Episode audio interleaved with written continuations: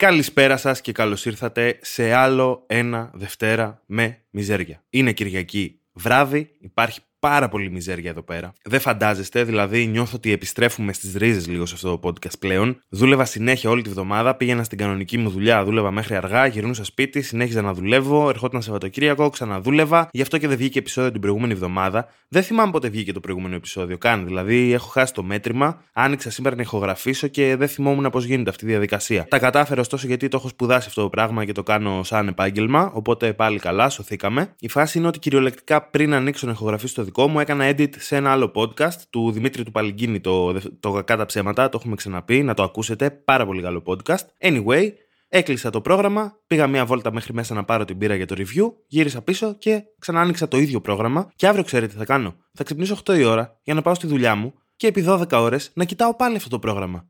Καλό.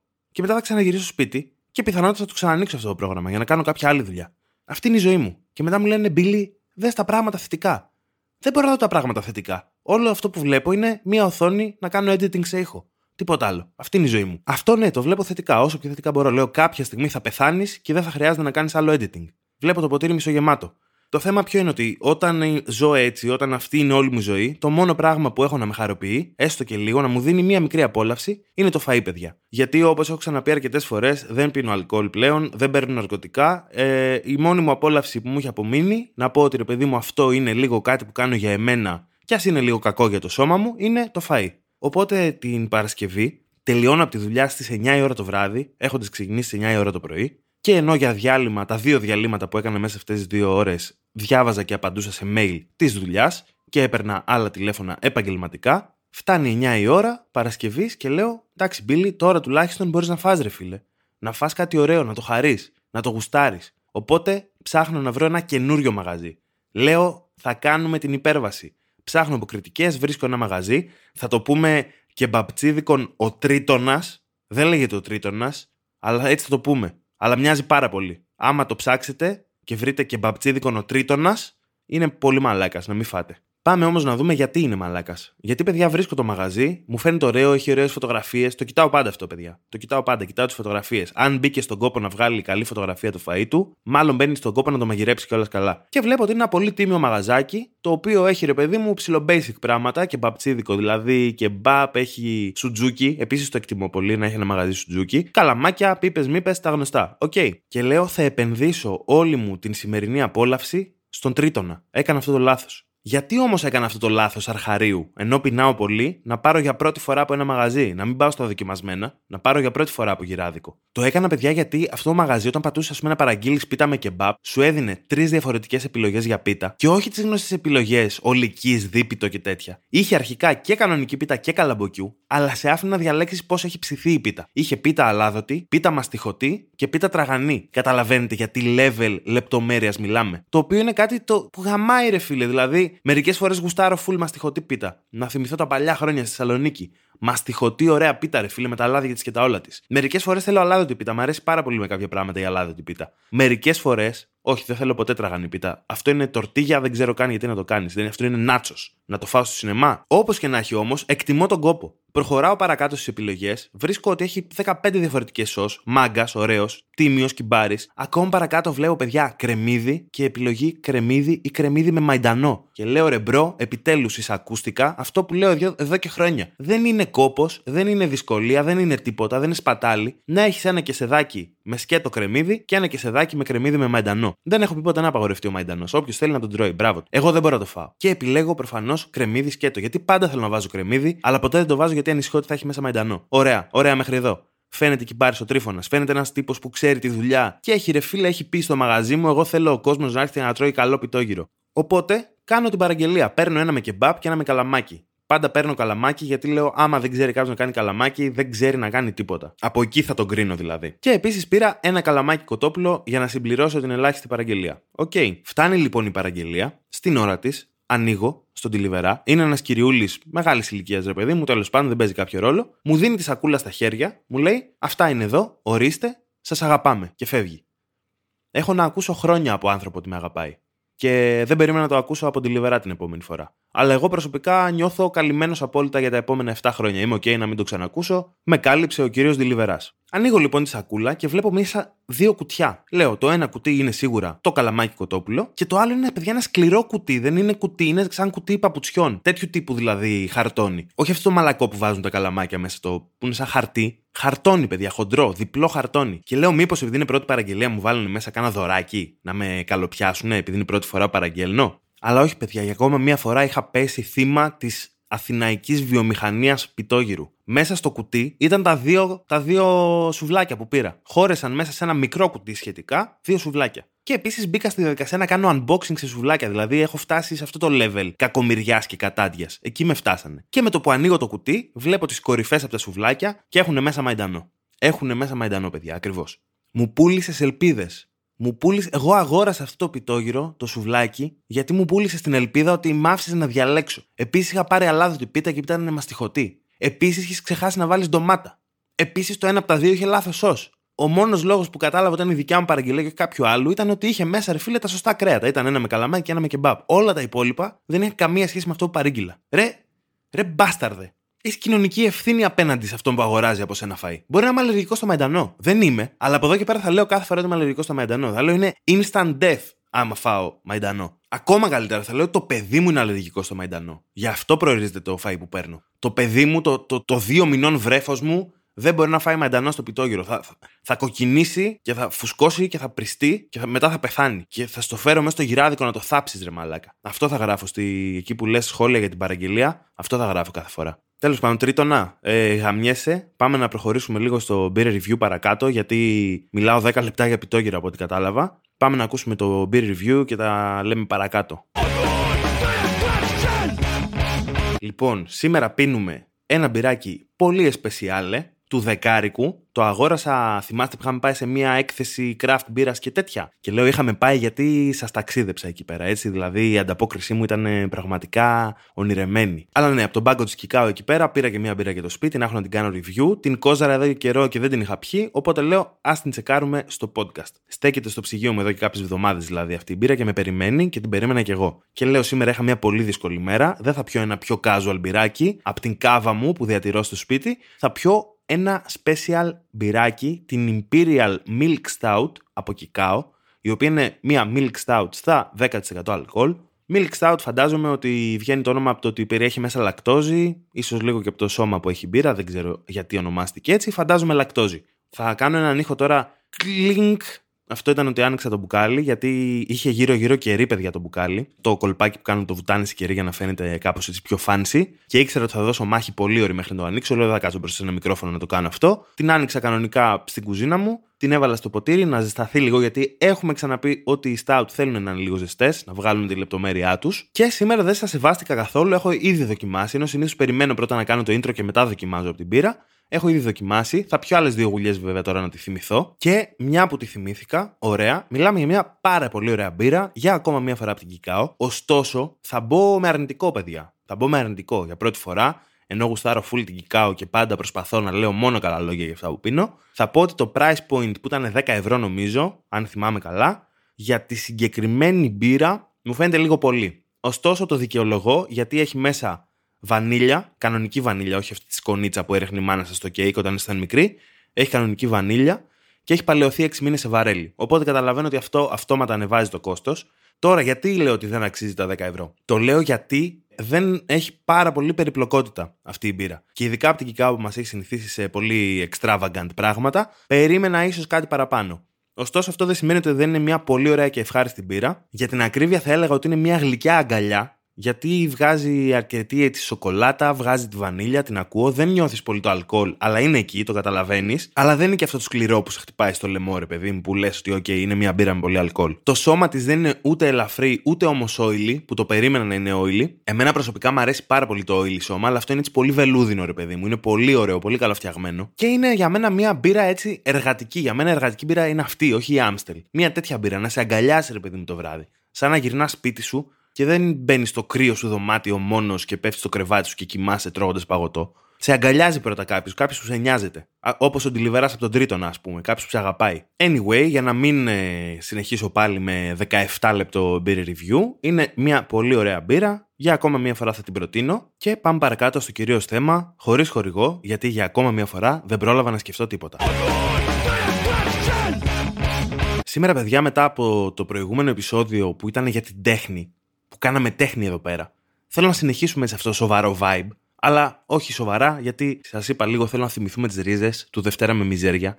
Να θυμηθούμε ότι είμαστε εδώ γιατί δεν μας αρέσει η ζωή μας. Αυτό που μας ενώνει είναι ότι τη στιγμή που το ακούτε και τη στιγμή που το γράφω, είτε θέλουμε απλά να μιζεριάσουμε μετά τη δουλειά ή είμαστε στην τουαλέτα. Σήμερα λοιπόν θέλω να μιλήσουμε για συναισθήματα, παιδιά. Για αυτό το πράγμα το οποίο έχει γίνει λίγο μόδα. Δεν ξέρω τώρα, εγώ ξέρετε, το βλέπω λίγο αρνητικά. Έχει γίνει μόδα να νιώθουμε πράγματα.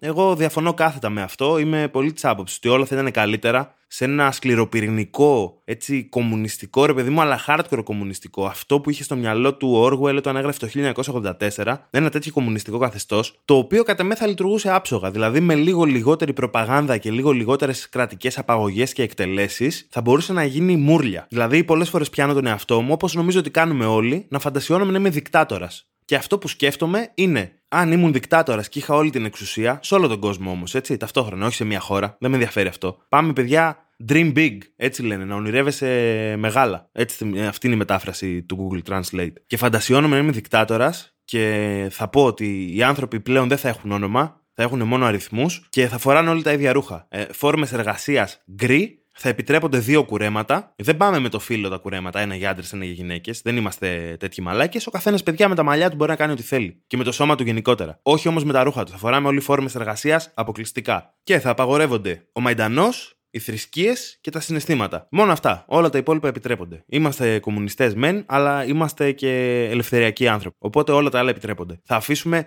πώς λένε οι καπιταλιστές, θα αυτορυθμιστεί η αγορά. Έτσι και εγώ θα πω, παιδιά, θα αυτορυθμιστεί η κοινωνία. OK, okay, μπορεί τα πρώτα χρόνια να έχουμε μαζικές δολοφονίες και κλοπές και εγκληματικότητα, αλλά θα αυτορυθμιστεί η κοινωνία. Με τον καιρό θα τα βρούμε αυτά τα πράγματα. Περιμένετε την αυτορύθμιση. Παιδιά, λίγο υπομονή. Μπορεί τώρα να μην έχετε να πληρώσετε το νοίκι σας, θα αυτορυθμιστεί η αγορά και αύριο μεθαύριο θα έχετε. Έτσι και στον κομμουνισμό που ονειρεύομαι θα αυτορυθμιστεί η κοινωνία. Αλλά τέλος πάντων θέλω να πω, ρε παιδί μου, ότι υπάρχουν τα συναισθήματα, το, το καταλαβαίνω. Υπάρχει και ένα ενδεχόμενο εδώ πέρα να το ξαναπώ ότι μπορεί και να είμαι αυτιστικός. Δεν έχω διαγνωστεί. Έχω υποψίες όμως, ρε παιδί μου. Τα, τα, τα σημάδια είναι εκεί κάπου στο φάσμα, ρε παιδί μου. Θα το, θα το ελέγξω κάποια στιγμή, θα το δούμε. Αλλά επειδή υπάρχουν τώρα τα συναισθήματα, εγώ αναγκάζομαι, ρε παιδί μου, να συναναστρέφομαι με ανθρώπους που έχουν συναισθήματα. Και το αποδέχομαι, ρε παιδί μου. Αποδέχομαι αυτό τους το ελάττωμα και λέω, παιδιά, OK, okay, καταλαβαίνω τώρα, ας πούμε, θες εσύ να γελάσεις. Κάτι σε διασκεδάζει και νιώθεις χαρούμενος. Εντάξει, μαγκιά σου, OK. Okay. Μη μου το τρίβεις στα μούτρα βέβαια, αλλά καταλαβαίνω, ρε φίλε, ότι έτσι νιώθεις αυτή τη στιγμή και το εκφράζεις. Εγώ δεν το πολύ κάνω αυτό, δηλαδή δεν έχω μεγάλη γκάμα συναισθημάτων, ας πούμε. Το θέμα μου όμως είναι ποιο ότι στον κύκλο μου υπάρχουν άτομα, δεν θα δείξω τώρα με το δάχτυλο, ας πούμε, κάποια συγκεκριμένα, υπάρχουν κάποια άτομα τα οποία έχουν αγκαλιάσει, ας πούμε, το κλάμα ως τρόπο έκφρασης. Δεν θα πω και το φύλο τους, γιατί θα φανεί σεξιστικό ίσως και το αποφεύγω αυτό γενικά. Δεν θέλω να, να υπάρχει τέτοιος λόγος στο διαδίκτυο. Το ξέρουμε το φύλο τους όλοι και όλες και όλα. Το ξέρουμε αυτή τη στιγμή το φύλο τους, αλλά δεν θα το πω αυτή τη στιγμή θα υποκριθούμε όλοι ταυτόχρονα, μόνο και μόνο για να αποφύγουμε να αναπαράξουμε ένα στερεότυπο, θα υποκριθούμε ότι δεν ξέρουμε το φύλο αυτών των ατόμων που κλαίνε πέντε φορές τη μέρα. Ξέρετε πόσο άβολο είναι να βλέπεις κάποιον να κλαίει μπροστά σου, ενώ δεν το έχεις προκαλέσει εσύ. Γιατί αν το έχω προκαλέσει εγώ, OK, okay, καταλαβαίνω, έκανα κάποια μαλακία πιθανότατα, είπα κάτι άσχημο, κλαις, έκανα μια μαλακία και αντιμετωπίζω τις συνέπειες. Το να μιλάμε ή να μιλάς με κάποιον γενικά μπροστά μου και μετά να βάζεις τα κλάματα, ενώ εγώ δεν φταίω σε τίποτα, γιατί δεν μου γάμας στη μέρα. Δηλαδή, είναι υγιές αυτό. Είναι όρημη και υγιή συμπεριφορά. Θα σας πω ένα παιδιά πολύ ωραίο παράδειγμα το οποίο σκέφτομαι και το συζητούσα αυτές τις μέρες. Και λέω ρε παιδί μου ότι καταλαβαίνω και αυτό που έλεγα πριν με το φίλο των ατόμων έχει παίζει πάρα πολύ ρόλο. Γιατί το κλάμα γενικά, όπως γενικά όλα τα συναισθήματα ρε παιδί μου και όλες οι εκφράσεις τους, ε, σε έναν φυσιολογικό βαθμό είναι υγιή εδώ που τα λέμε. Δηλαδή, η ζήλια, ο θυμός, η στεναχώρια, η απελπισία, όλα αυτά τα πράγματα είναι πράγματα που τα βιώνουμε και είναι φυσιολογικό να τα βιώνουμε. Τα βιώνετε βασικά. Εγώ προσπαθώ τουλάχιστον να, να μιμηθώ ότι μπορώ να βρεθώ σε μια τέτοια κατάσταση, για να μην σας κάνω να νιώθετε πολύ άβολα σε να στρεφόμαστε. Αλλά τέλος πάντων είναι φυσιολογικά πράγματα και που είναι φυσιολογικό και σωστό να τα εκφράζουμε κάθε τόσο. Το να κλε επειδή δεν σου είπα καλημέρα επειδή το παρέλειψα, ας πούμε, ή σου μίλησα λίγο πιο απότομα, και όταν λέω απότομα δεν είναι να σε έβρισα, ενώ να ανέβασα ένα δεσιμπέλ τον τόνο της φωνής μου, ξέρεις ποιο άτομο είσαι, Δεν το ξέρεις γιατί δεν ακούς ποτέ αυτό το podcast, οπότε έπρεπε να σε βγάλω στα μανταλάκια τώρα με ονοματεπώνυμο, αλλά τέλος πάντων. Αυτό δεν είναι φυσιολογικό. Ούτε σωστό. Το θέμα είναι ότι το κλάμα, ρε παιδί μου, συγκεκριμένα που είναι αυτό που με απελπίζει τον τελευταίο καιρό και το αντιμετωπίζω, είναι ρε παιδί μου ότι αν και είναι φυσιολογικό, έχει λίγο γίνει trendy να λέμε ότι είναι ok να κλαίμε και να κλαίμε όλοι και να κλαίμε πολύ και είναι εκτόνωση και τέτοια. Ναι, ok, όλα αυτά ισχύουν και ειδικά για τους άντρες, οι οποίοι ρε παιδί μου έχουν μάθει ότι το κλάμα είναι κάτι το οποίο δεν, δεν τους επιτρέπεται. Το οποίο θεωρώ ότι έχει δημιουργήσει πάρα πολύ μεγάλα προβλήματα σε όλη την κοινωνία γενικότερα. Από την άλλη, οι γυναίκες, τις οποίες έχει ρε παιδί μου συγχωρεθεί σε πολλά εισαγωγικά, οι θηλυκότητες ας πούμε, έχει συγχωρεθεί το να κλαίνε και το να είναι ευάλωτες και το να εκφράζουν, ρε παιδί μου, αυτά τα συναισθήματα με το κλάμα, θα πω παιδιά ότι το έχουν αρμέξει λίγο, έτσι. Και θα μου πείτε πού είναι το κακό. Θα σας πω ακριβώς πού είναι το κακό, παιδιά. Μην βιάζεστε, γιατί, γιατί προτρέπετε, ας πούμε, να σας πω κάτι το οποίο ξεκάθαρα θα το πω στην πορεία. Δεν είναι διαδραστικό αυτό το podcast. εγώ κάθομαι και το γράφω στο υπνοδωμάτιό μου. Οι ερωτήσεις στο σπίτι σας. Το κακό είναι στο ότι αυτή η έκφραση συναισθήματος επηρεάζει τους γύρω σου. Και γενικά είμαι πάρα πολύ της άποψης ότι κάνε ό,τι γουστάρεις με τη ζωή σου στο βαθμό που δεν επηρεάζεις πολύ τους γύρω σου. Δηλαδή, πραγματικά, αν καταφέρνεις με κάποιο τρόπο να είσαι λειτουργικός χρήστης ηρωίνης, φίλε, go for it, μπράβο σου, μαγκιά σου, δεν επηρεάζει την υπόλοιπη κοινωνία, κάνε ό,τι γουστάρεις. Είναι το σώμα σου, είναι ο εαυτός σου, το διαχειρίζεις όπως θέλεις. Ωστόσο, το κλάμα, εμένα προσωπικά με κάνει πολύ άβολα, γιατί δεν ξέρω πώς να αντιδράσω. Όταν κλαίει κάποιος μπροστά σου, τι κάνεις; Τον παρηγορείς, του χτυπάς τον νόμο, ας πούμε, άβολα. Του λες όλα, όλα θα πάνε καλά. Ε, είμαστε σε κηδεία αυτή τη στιγμή. Τυχαίνει να είναι η κηδεία του πατέρα σου. Όλα όμως θα πάνε καλά. Εμένα μου φαίνεται πολύ ακραία έκφραση συναισθήματο το κλάμα, γιατί κλαίω μία φορά στα 7 χρόνια. Δηλαδή, έχω κλάψει στη ζωή μου αυτή τη στιγμή 4 με 5 φορές. Και οι τρεις ήταν όταν ήμουν βρέφος. Δηλαδή, δεν μπορώ να το διαχειριστώ. Απλά δεν μπορώ να το διαχειριστώ αυτό το πράγμα. Και εδώ πέρα θα έρθω και θα φέρω το εξής παράδειγμα. Θα κάνω μια αναλογία. Εγώ, ας πούμε, ρε παιδί μου, το ένα συνέστημα που νιώθω πιο έντονα και πιο συχνά από τα άλλα είναι θυμός, οργή. Βαθιά οργή που βράζει μέσα μου και νιώθω ασυγκράτητα πολλές φορές ότι θέλω να σκοτώσω πολλούς ανθρώπους για να ηρεμήσει, για να καταλαγιάσει. Αλλά, σαν όριμος άνθρωπος, είμαι 31 χρονών. Δεν μπορώ, σαν παιδάκι, κάθε φορά που νιώθω κάτι, να μην ελέγχω το συνέστημά μου και να ενοχλώ τους γύρω μου. Αν, ας πούμε, διασκεδάζω, να αρχίσω να τσιρίζω και να φωνάζω και να γελάω. Ή αν στεναχωριέμαι να κλαίω και να ουρλιάζω μέσα στην ταβέρνα. Ή αν θυμώνω να φωνάζω και να τραβάω τα μαλλιά της μάνας μου, ας πούμε, ξέρω εγώ. Όχι, είμαι όριμος, κάθομαι στο σπίτι μου και έχω δολοφονικές φαντασιώσεις για τους ανθρώπους που μισώ. Και έτσι ηρεμώ την οργή μου. Αντίστοιχα, κάποιος που κλαίει, να κλαίει, OK, okay, να κλαίει. Κλάψε, ρε φίλε, Πόσο, είναι, πόσο θεωρείται φυσιολογικό; Δύο φορές την εβδομάδα, τρεις; Ακόμα και τρεις φορές την εβδομάδα είμαι OK να δω κάποιον να κλαίει. Υπάρχει άτομο στον κύκλο μου δεν θα ξαναπώ το όνομα, όχι δεν το πω. Το οποίο το έχω δει να κλαίει τρεις φορές για τρεις διαφορετικούς λόγους το ίδιο βράδυ. Και κανένας από τους τρεις λόγους δεν είναι σημαντικός. Είχε έρθει σπίτι μου μια Κυριακή, Κυριακή τη μέρα του Θεού, τη μέρα που βλέπουμε μπάλα και κοιμόμαστε. Αυτή τη μέρα είχε έρθει σπίτι μου, πίναμε καφέ σε πολύ ευχάριστο κλίμα, είχαμε μια συζήτηση ούτε καν πολύ σοβαρή και έκλαψε δύο φορές. Έκλαψε δύο φορές. Έβαλε τα κλάματα δύο φορές μέσα στο σπίτι μου, μέσα στο σαλόνι μου, όσο εγώ φορούσα παντόφλες χωρίς κάλτσες και βερμούδα. Σε αυτό το setting. Χωρίς να της έχω πει τίποτα, χωρίς να έχω πει σε αυτό το άτομο τίποτα. Ε, είπα της, ε, υπονόησα δηλαδή ότι ίσως να είναι κοπέλα. Το αλλάζω, ανασκευάζω. Δεν το σβήνω στο, στο editing. Το αφήνω σαν hint εκεί πέρα για αυτούς που δεν κατάλαβαν μέχρι τώρα τι θέλω να πω. Και λέω ρε παιδί μου ότι είμαι ένας άνθρωπος, πραγματικά πιστεύω πάρα πολύ και στηρίζω. Μπορεί πάρα πολύ να διαφωνούν με αυτό, ρε παιδί μου, να είναι της φάσης ότι αυτά είναι μαλακίες πολιτικής ορθότητας και τέτοια. Όχι. Συμφωνώ πάρα πολύ με το οι άνθρωποι να μπορούν να εκφράζονται, να έχουν δικαιώματα, να μπορούν να κάνουν ό,τι κατά θέλουν σαν ατομικότητες, γιατί έχουμε μεγαλώσει και έχουμε ζήσει ως ατομικότητες όλη μας τη ζωή, και να κάνουν ό,τι κατά θέλουν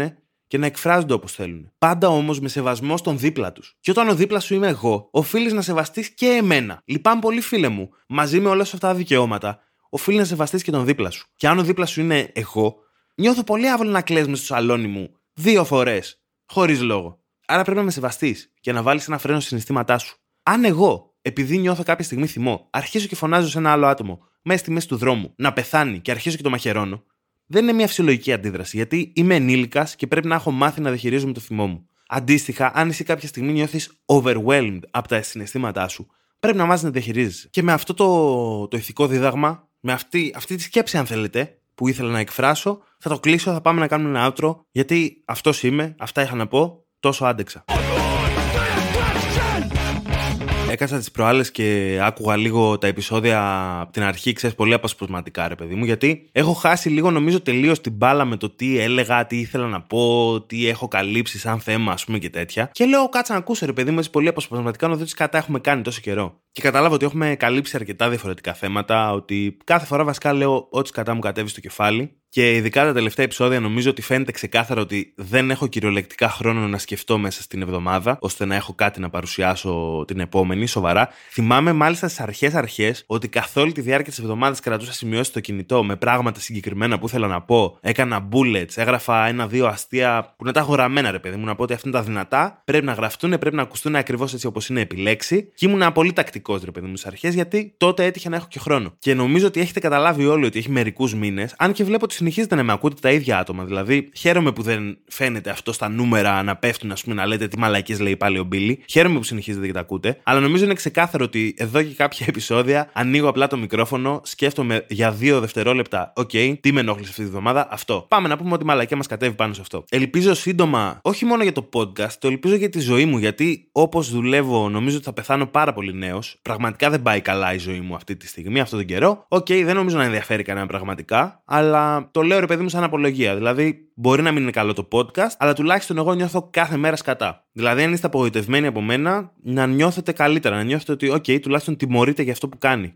Στον εαυτό του και σε εμάς. Επίσης, σκέφτηκα τον τίτλο Δευτέρα με μιζέρια και λέω πόσο, πόσο ονειροπόλος ήμουνα, πόσο μακριά στο μέλλον δεν έβλεπα. Και θεώρησα μια σωστή μέρα τη Δευτέρα ότι κάθε Δευτέρα θα μπορώ να βγάζω ένα podcast και δεν δεσμεύομαι απλά κάποια στιγμή να πω ότι στο πρώτο επεισόδιο αυτό, παιδιά, είναι ένα εβδομαδίο podcast το οποίο θα βγαίνει κάθε Δευτέρα. Όχι. Το ονόμασα έτσι ώστε να βλέπει κάποιος το όνομα για να λέει Α, λογικά κάθε Δευτέρα βγαίνει αυτό το podcast. Γιατί δεν το ονόμασα, ας πούμε, πρώτη φορά που βολεύομαι κάθε μήνα podcast ή κάτι τέτοιο. Αυτά είναι τα λάθη που θα μετανιώνω για μια ολόκληρη ζωή. Αν μπορούσα να γυρίσω πίσω το χρόνο, θα το ονόμαζα podcast που ίσως ακούσετε. Βασικά όχι, αν μπορούσα να γυρίσω πίσω το χρόνο, θα πήγαινα την στιγμή της γέννησής μου και θα πνιγόμουν με τον ομφάλιο λόρο όπως έκανε ο Άστον Κούτσερ στο φαινόμενο της Πεταλούδας, που είναι μια φοβερή ταινία πολύ under, underrated. Εγώ την είχα λατρέψει όταν την είχα δει. Αυτό θα έκανα όμως. Θα είχα γλιτώσει από όλα ούτε να ψάχνω ονόματα για podcast, ούτε να έχω γραφεί ούτε τίποτα. Απλά πράγματα. Τέλος πάντων, ε, αυτό ήθελα να πω έτσι εν συντομία, ρε παιδί μου, ότι καταλαβαίνω ότι μπορεί να έχουμε πέσει λίγο σε level.